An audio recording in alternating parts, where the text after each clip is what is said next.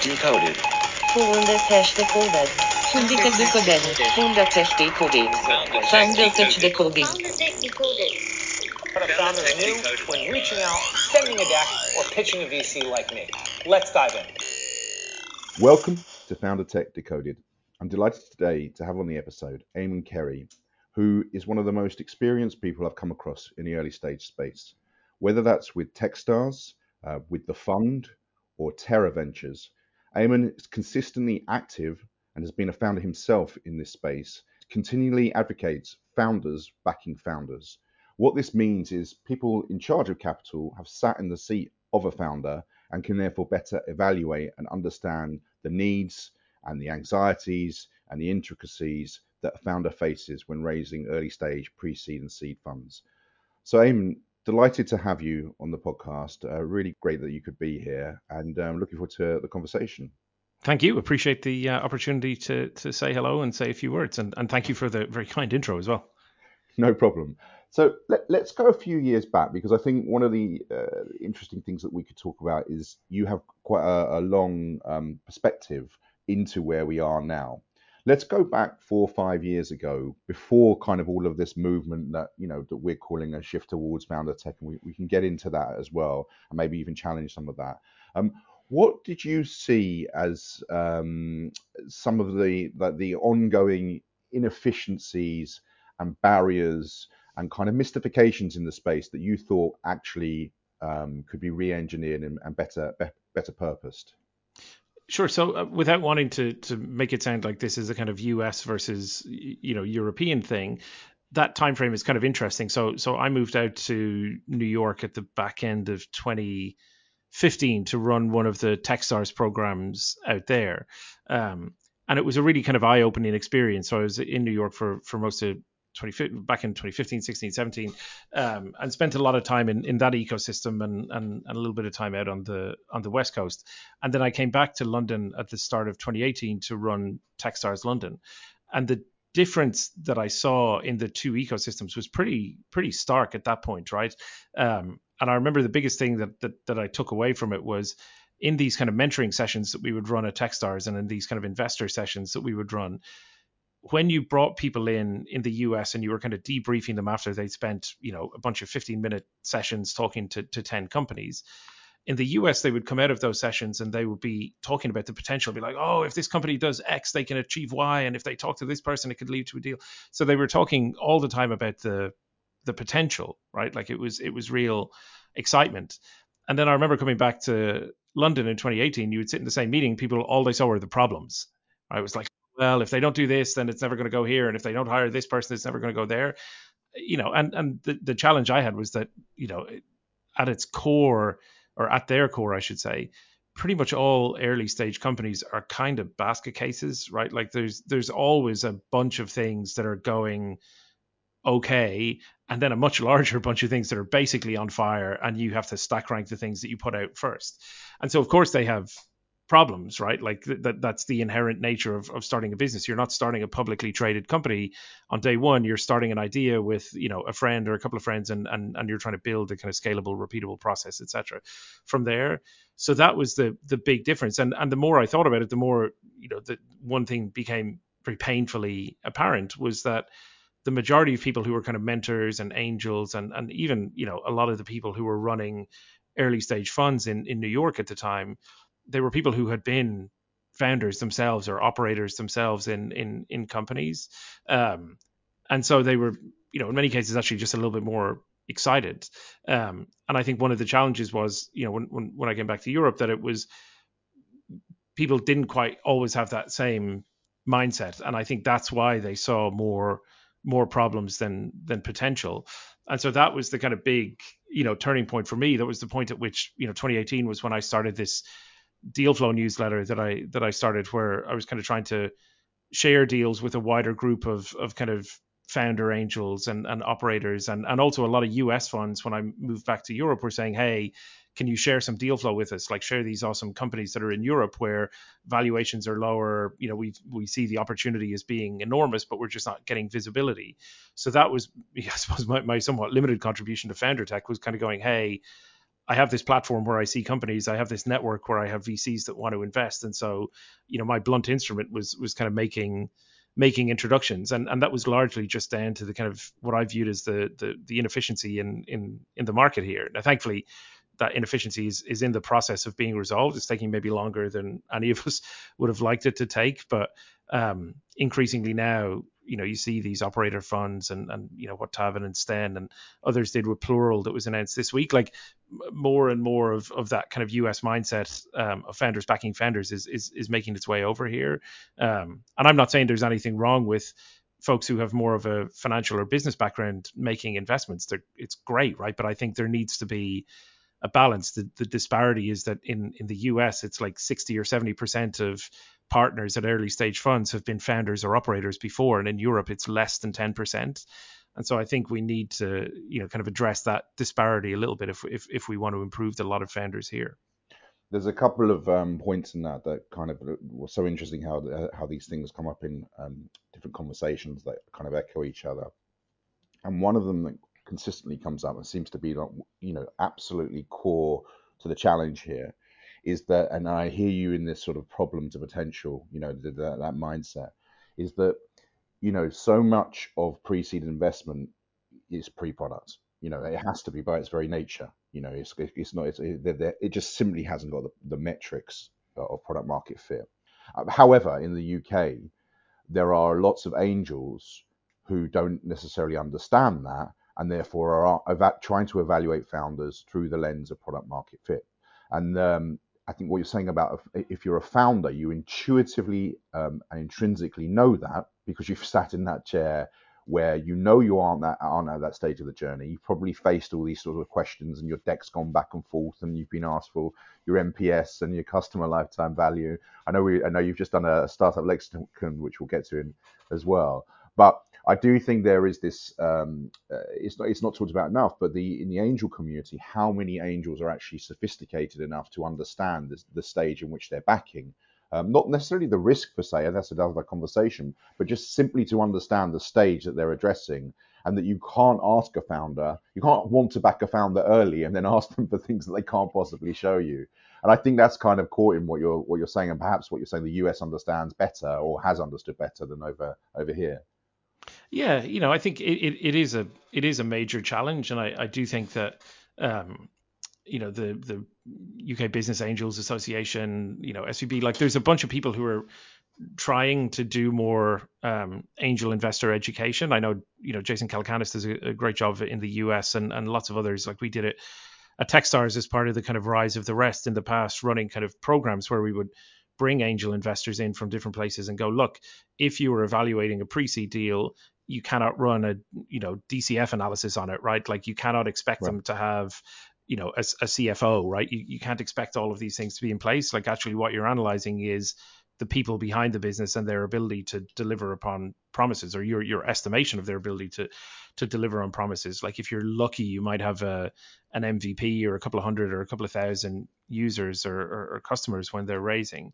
So i do think that there is a there is a real challenge. And and you know that hasn't changed an awful lot in whatever it is, you know, 17 years since I started my first company. And I remember talking to angel investors in in Ireland at the time who were like, "Oh, we can, you know, we would put money in if you can guarantee us that it's going to be as good as big as Google or Facebook." And I was like, "Look, we don't like we have a picnic table in my co-founder's back garden. Like, I, I can't guarantee you, I can't guarantee, I can guarantee you a steak at a barbecue if you want, but like that's that's kind of about it, right? Right. But that was the that was the mindset, and it, that was the the challenge. There was the majority of investors, the majority of people who had money at that time that we were talking to in Ireland, were people who had made money from building physical objects in the landscape that people lived in or, or, or worked in, right? Or, or they owned, you know, horses or, whatever.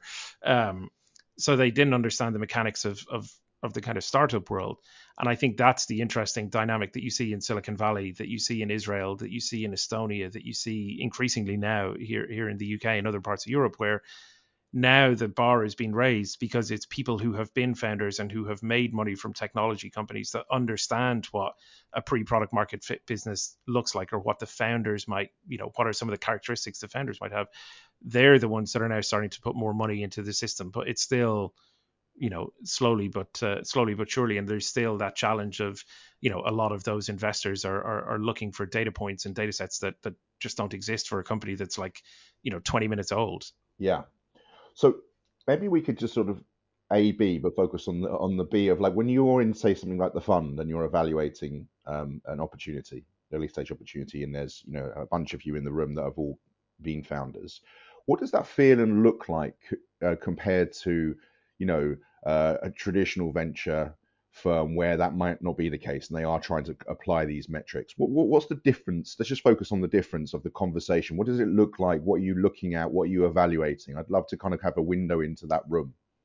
Well, I think you know with the with the fund, even even with Tera Ventures, you know, a lot of what we're evaluating at a pre-seed stage, like if I think of you know very early company raising, say less than a million, um, you know, maybe one, two, three people, and and in some cases still a, a pitch deck, in some cases maybe a product.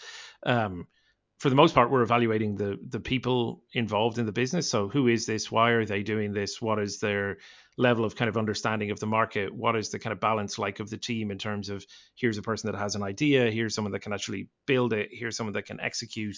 So a lot of the evaluation is around kind of the the team and the people and our assessment of their ability to actually do something and and and move the needle. And so a lot of the the you know data points you're looking at are, are effectively kind of conversations with people. Um, you know, one of the, the, the nice things now with Tera, where we generally, you know, we lead these pre-seed deals, um, is having the ability to go, look, I'm going to get in a plane and go to Helsinki or Stockholm or, or, or Tallinn and sit in a room with the founder and, and the rest of the team for a day and, and talk to some of their early customers and, you know, really build conviction around them. Um, so a lot of the conversation is around the kind of the who and the the why of of of the business. Not always quite so much around the the what they're doing because you know in in in many cases these pre-seed companies they go through two or three minor or or major pivots. Um, so there's a little bit of analysis of the of the what. And, and obviously if they have some initial traction if they have some initial customers or, or users or partners etc then we can kind of dig in on what sort of feedback are they getting from people what sort of customer discovery processes are they running how are they how quickly are they learning and, and iterating. Um, you know those are all of the things that that that really matter. Again you know at, at pre-seed stage in many cases you don't you don't really have very many appreciable kind of conversion rate metrics or uh, retention rate metrics or any of those types of things because in many cases the company's you know weeks maybe maybe months old so you're looking for proxies, right? You, you want to talk mm. to potential customers, existing customers, you know, people that have worked with these folks in the past to get a read on on kind of you know what they're like. You, I, I love looking at people's you know product roadmaps, but also their hiring plans. Like how realistic are their hiring plans? Do they already have a bunch of people in the pipeline for the um, for the folks that they want to hire? You know, all of that is the stuff that we would look at, I suppose, in in in some of those um, meetings for for the fund or, or Tera. Um, I think in in in bigger funds, and certainly, you know, I've I've seen this with, with folks that we've co-invested with, or, or people that have invested in companies that have gone through TechStars. You know, they're they're looking for, in many cases, data that in most cases actually doesn't exist to try and kind of get to a get to a decision point rather than you know some of the more uh, maybe it's not necessarily emotional or gut reaction stuff that that that, that we would have gotten to, but um, I think in some cases they're looking for cold data that the company doesn't have versus you know what we would view as kind of indicative data about the the, the people behind the business and the the processes and structure um, and systematic nature that they're adopting or or, or not uh, to to running a company at an early stage. I heard a, a good phrase for this um, yesterday. Um, it's called subsurface uh, cues, which I really liked. They're in these conversations. That's what you're looking for, subsurface cues. And one of the things, one of the things I'm interested in, in, exploring for the founder is how where they can have agency, right? Where lots of times founders feel powerless, and you know, particularly doing it for the first time. A lot of founder tech is kind of about increasing that agency or their ability to interact or amplify. And all these subsurface uh, cues the the the founder can indicate to the investor to kind of really open up the conversation where it's really expressive and and honest because the investor's gone well I, I now trust this person can operate at a level to not only communicate their business um, um, and their proposition but actually as an individual there, there's something you know there's more there, there's some more substance there. Do you, do you, get what I, I, I just quite like the praise, but and I, I quite I think it's a whole category in itself as to that really gives um, founders a, a, a, methodology or like I say, a, I'm more much more interested in agency that they can claim early on and kind of elevate themselves through that agency. But yeah, I I, I mean I couldn't agree more. I, I think you know I, I wrote a um, I wrote an article for TechCrunch a couple of years ago, kind of going, listen, founders have to do their due diligence on who's giving them money for for a bunch of reasons, right? right? Not not least as happened in in the last four or five months. You know, if you're a company that has taken money from a fund or an individual that has connections to Russia, well, now you're toast, right? Like if you you know if you've done the same with money that's come out of other parts of the world and you're in the defense sector, you're never going to be able to raise again, right? So there's there's that level of due diligence, but then there's at a personality level and at a person level um, due diligence that you should do. I, I always viewed it as like actually quite a negative signal if a company was coming to Techstars or into the fund or, or, now into Tera that wasn't doing kind of some degree of of background checking on me. And not just with you know asking me to make an intro to a founder, but actually actively going and finding folks um, that had taken money from me before and, and and kind of asking asking questions. Because I think first of all we do it. Like I'll I'll ask a bunch of people questions about about founders. Sure. And I think they need to know as well right? If if you're going to take if I'm going to lead a million or two million euro round into your company and I'm going to take a board seat, you're stuck with me for basically two or three years, right? And so you need to know what I'm like to deal with, what are the things that I'm interested in, what are the things that I'm good at, bad at, you know, what are the kind of red flags, etc. So I think I think it's really important for founders to do that, and I think it's also, you know, really important for founders to do anything that allows them to to be a bit more systematic in the process, right? The the best examples of this that I've seen recently. We, we did a deal with a company in, in Finland that, that we haven't announced yet, but um, they had this incredibly detailed uh, data room and and set of documents about the business that once we got to kind of the second meeting they shared some links once we got to the third meeting it was getting very serious they shared more but in that was the answer to basically almost every question that I or any of the other partners in Tera would have had, right? I could go in there and see they'd written an essay on their kind of go-to-market strategy. They'd written a couple of hundred words on on their competitors and the the kind of the good, the bad, and the ugly of each. They had detailed financial models. They had all their contracts, etc., in there. And so, you know, that was something that showed me that here is a group of founders that have understood the fundraising process and what's necessary to be successful in it and have built some shortcuts to avoid having to have like 10,000 unnecessary calls with VCs. They can just go, hey, here's a link to the Notion page that answers your question about go to market, or here's the yeah. link to a, you know a document that's going to show you our um, you know our, our financial model for for the next two years. So I think all of those things where where you can just give yourself a bit of an edge help because the way that you do the small things is the way that you'll do everything. And so if you're that systematic for trying to raise money for me, you'll be that systematic in how you go out and do sales. And that is an incredibly powerful, you know, signal that you you can't get across in a meeting. It just has to be a thing that you do.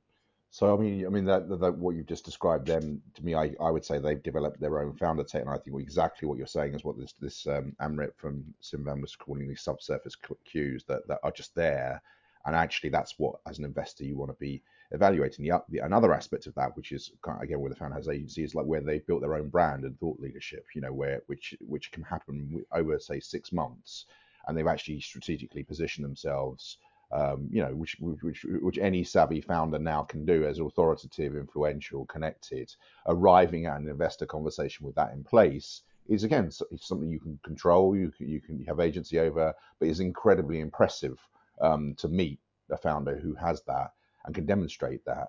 And that that feels quite interesting as well. It's about elevating that kind of behavior, um, so founders start to start to understand that as well. Like just before they start to raise, they should be engaged. If they haven't already got that in place, they should be looking at things that they can do to strategically kind of lever that. I'm assuming again, you know, when you come across the founders with that, that's immediately puts them ahead. Yeah, I think it, it certainly helps. Like if you can, you know, if you can build your, I suppose it, it in some respects depends on the founder, but if you're if you're building a consumer business or depending on the the B two B business, etc., you know, having some degree of you know personality brand expertise or, or, or, kind of fame in that space is is incredibly helpful. And if you can do that you can build a brand around your company. If you can leverage a pre-existing audience that you have then that's a short circuit for potentially getting to your first couple of hundred or, or, or a couple of thousand customers or partners or users. So you know absolutely like i think particularly you know, if you can do it in a way that's super interesting in a sector, so, so for example, the the guys from Seldon that went through the Techstars Barclays program a couple of years ago um, were operating in the kind of machine learning and AI sector where it's notoriously difficult to hire talent because the salaries that are on offer from some of the larger companies in this part of the world are, um, you know, astronomical. I think is is a polite way of describing it. But they had built this London TensorFlow community where they hosted events, they were hosting kind of networking parties, etc. Um, and so they had hundreds of people, thousands of people, in fact, on on their mailing list that that they were kind of connected to. And and so when it came time to hire they had this kind of instant community of people that they could go to. Like it's all of these little things you know again it's the the how you do the small things is how you do everything. Like yeah. these big little details um, or little big details i should say uh, that that make a huge difference when it comes to you know us making a decision on a, a on a company on a go or no go basis. So let's move to language um, and um, obviously congratulations on the on the, your book, The Startup Lexicon, which in itself is essentially a piece of founder tech, right? So it's an Allen key or a cipher into this world that can seem so obtuse um, and opaque because of language. I'd love to get your view on that. Why you think so much of the language is so hard to understand, even if you're relatively sophisticated, you're always going to come up against an acronym that you, don't quite know. You have to process in your head. Oh, that's what they mean. Um, you know, like uh, I had something this morning that was the PMV, you know, post money value, and it took me like 30 seconds. Oh, that's what they're talking about. But for a founder, you know, um, who who's um, who's who's new to the space, um, this can seem, you know, kind of bewildering, right? So I'd love to kind of know how you and Ken, you know, started to tackle again the, the, conversation you had about why to write the book and then when you wrote the book almost like samuel johnson what did you decide to include in it? And how how was that how was that decided? Um, i'd love to hear a bit about that. Yeah i think i think the challenge is for for a very long time probably for you know 50 or 60 years since certainly since the kind of venture capital and kind of tech boom started in the in the US post post I suppose in the 50s and, and, and kind of early 60s the world of kind of the, the tech industry was at this intersection of a Venn diagram between the financial world and and the the technical or kind of computer science world, both of which are fairly complicated universes with their own unique languages. Yeah. And so as a result, we have this kind of um, a hybrid technology language that that borrows from computer science and and physics and and all of these other places, and then the kind of financial world. And both of those are universes that love an acronym as well. So not only do you have like actually incredibly complicated words, you then have like PMV or CAC over LTV or all of these other kind of acronyms that make actually a simple concept even more confusing because then you have to explain what LTV means or PMV, etc.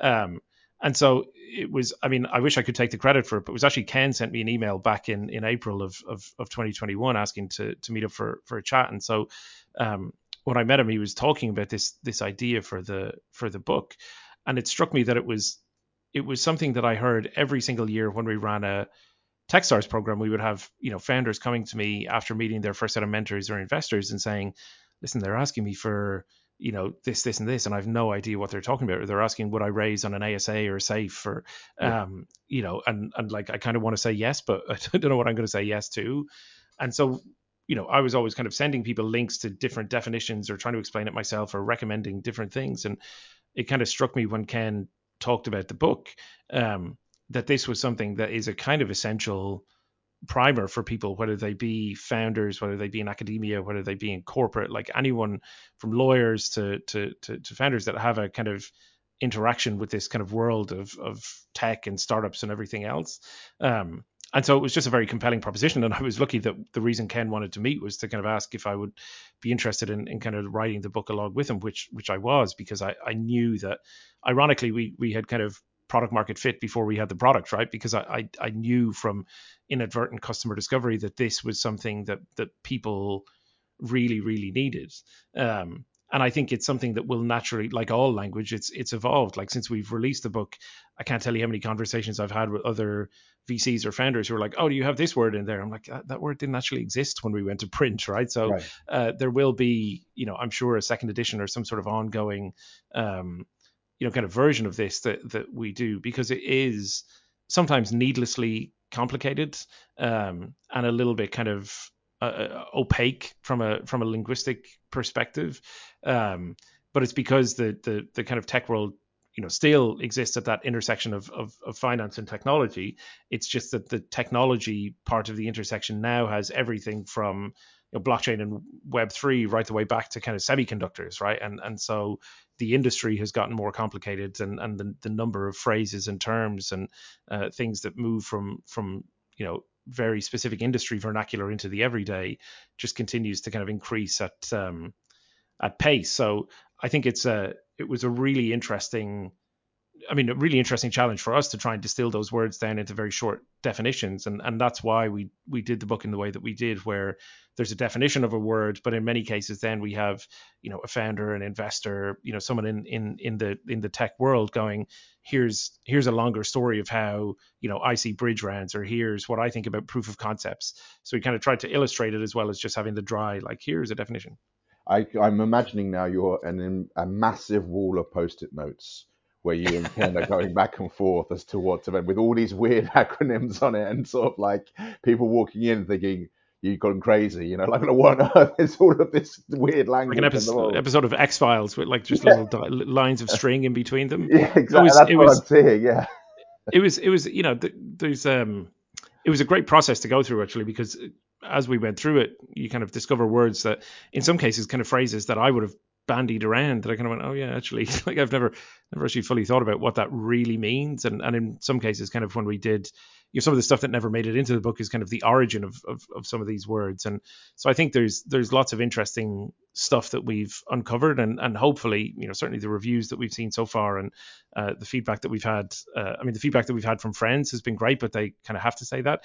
But the feedback that we've had from total strangers thankfully has been has been very very positive as well. So you know fingers crossed that continues to be the case and that the book kind of demystifies things for for some people. Because again you know we touched on it earlier this industry needs to become more diverse and, and and more inclusive. And it can't just be people who have a phd in physics or you know masters in in data science that are starting companies. It has to be everyone. And and so you know access to information about the language that use therefore needs to be kind of democratized as well.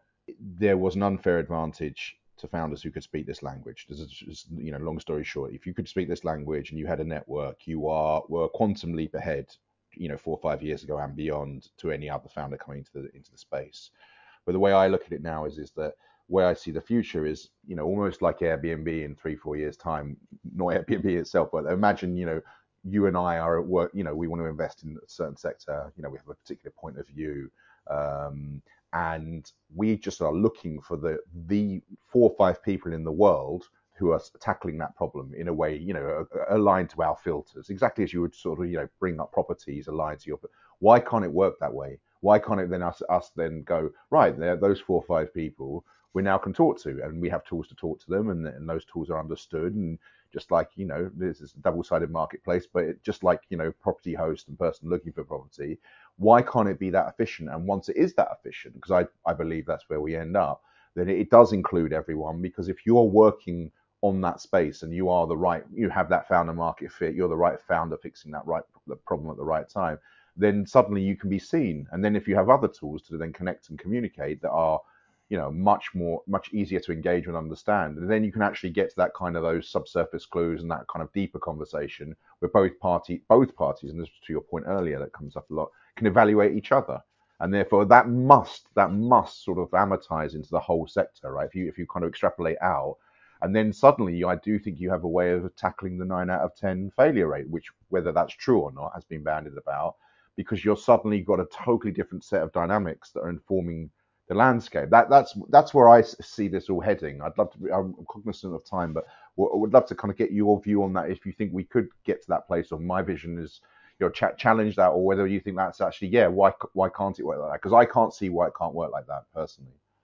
Yeah, I, I mean, I think I think there's there's a ton of challenges for for founders when we think about you know building and, and scaling a, a, company. And I think on the investment side of things like discoverability is one and that's on both sides of the table right? So you yeah. have you know OpenVC and, and Landscape and Grit.io and, and kind of databases that are that are out there but that you know and, and are doing a, a, great job of, of kind of aggregating information about about VCs um, and then you have kind of debut sessions, seed stage, accelerators, you know, all of these kind of different people aggregating information about about startups, and it's still, um, I think that's still pretty nascent. Um, you know, I, I, I like what um, Joe and, and the folks at Landscape are doing with, with this kind of Open Scout program is is is super interesting now, right? So I think there's there's this kind of access to information about deals and and for startups access to information about which VCs are actually open, right? Like there's there's a lot of frankly, there's still a lot of people playing VC, like people who have no dry powder, who haven't got a new fund, and, and who aren't going to invest, but who don't want to admit that, and so are still taking meetings. Um, you know, so hopefully as landscape and others evolve, they'll be able to go, well, actually, yeah, these are the funds you want to talk to, these are the partners, and you know, kind of ranking and rating system certainly certainly helps with um, with some of that. So I think there's a discoverability problem that that needs to be solved. You know, I even the, the first meeting I had today was with a founder who was kind of going, hey, who are the pre-seed uh, consumer investors in Europe, and you know I have a long list of them, but it's it's probably not. Um, it's probably like 25% of the actual, maybe it's 10% of the actual number that's out there. Like they should be able to go and, and and find a database that they can access that information on that's that's comprehensive and updated. So I think that's one problem. I think um, and then on the VC side, like that was what I was doing with the deal flow email that I'm now trying to kind of reimagine what what phase two of that looks like. Then there's the question of like once you have money, how do you scale? And and I think um, you know the canonical example of, of building community around that is is what YC did with with Bookface and um, and the kind of community that they have, and so trying to think about how to um, build again versions of that like landscape have their uh, founders community. There's a there's a ton of kind of founders communities. We have a pretty active slack community with the fund for for the portfolio companies that we've backed. Um, and then there's a bunch of stuff that happens later on in a business's life like you know how do you hire the best people? How do you um, eh, you know MicroAcquire and, and a couple of others now doing interesting stuff around m&a and, and, and exits whether it be for companies that are not working or companies that, that, that want to acquire other businesses. So i think there's a whole stack of tools that, that need to be built. It feels like a lot of the focus right now is on the kind of um, discoverability of investors, etc. I think what what the the bridge guys and a couple of others are doing around intros is is really interesting, um, and opening up networks in in a way that you know Affinity and others have tried to do in the past. Um, but I do think that we will see more and more of this process becoming democratized because you know we took we touched on this before the podcast. The reason that I started mentoring and, and the reason that I started running Techstars programs and, and the reason that I do what I'm doing now is that I want to be the person that I wish had existed 16 or 17 years ago in in Dublin, right? Like I, I want to be yeah. the type of yeah. mentor or investor, and I, like I'm by no means perfect. I don't even know if I'm 10% of the way there. Um, but that's the the goal that I have, and I think one of the interesting things about this kind of recycling of founders into angel investors or into second or third time founders or into founders who are solving problems for for other founders is that I think a lot of them are doing it for the same reason. There are people who are going, "Oh my God, why why is there no database, right? Why is there no ranking system? Why is there no intro system? Why is it so hard to do A, B, or C? Um, and I think that's really interesting because it's people solving problems that they experienced very viscerally. Um, and I think most of the people who do that, like they're motivated to walk through walls to solve those problems. And uh, I think the opportunity is is is huge. So I think we'll see an explosion in in uh, in these types of tools and, and platforms and communities over the next kind of two or three years. Yeah, um, well, that feels like a, a very appropriate place to to wrap. I, is there anything um, before we get to the APIs? Is there anything specific around any of the funds or or the book that you'd like to? We'll, we'll put we'll put in the show notes, obviously links. Um, but is there anything that you you know, there any founders listening to this or investors listening to this that you'd kind of like to, to direct them to? Uh, it doesn't have to be. I mean, the, the, the, good thing about being called Eamonn Carey is it's good for SEO. So, I, I mean, if people are interested, if people are, are raising or, or, want to kind of hear about some of the companies that we've backed at the fund or Tera or elsewhere, feel free to. to I mean, I'm, my DMs are open on Twitter, uh, easy to find on LinkedIn. Like, always happy to, yeah. to hear. And, and for Tera, definitely anyone who's kind of got an idea in the Nordics or, or Baltics, um, ping me. I'd, I'd love to have a chat, even if it's even if it's not a fit for us. I, I might be able to point you towards some some good folks. Okay, that's great. And let's just close on APIs. So, any books, podcasts, people, documentaries that you've you you've you currently tapped into or have been on your radar that you just like to recommend? Just two or three would be great.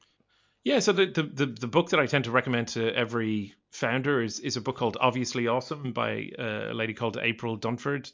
Um, and it's a book about positioning, um, which kind of feeds into your branding and and, and messaging um, and marketing of the company. But it's an incredible um, it's an incredible book. It's it's a you know has a lot of um, uh, processes that you can actually run that, that I think will give you real insights into the the business that you have and, and how to actually position it and what you're really doing and, and how investors and customers will see it. So uh, highly, highly um, recommend that.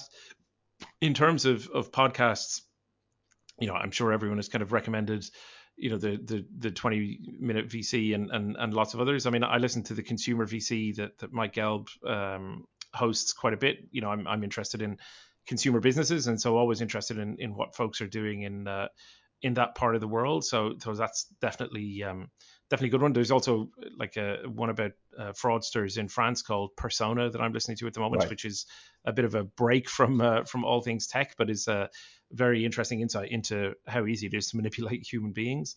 Um, so those are um, those are all of the ones that are kind of keeping me uh, keeping me occupied at the moment. Awesome. Um, well, that's that's great. Eamonn, thank you so much for your time. It's been really, really interesting conversation. I, I totally agree with the mission to make more people who have been founders, uh, people who are investing in founders. I think that's absolutely vital shift and an important dynamic to this founder tech conversation. Um, it's great, great to have had you on the podcast, and I really appreciate the time. Anytime. Thanks very much for having me.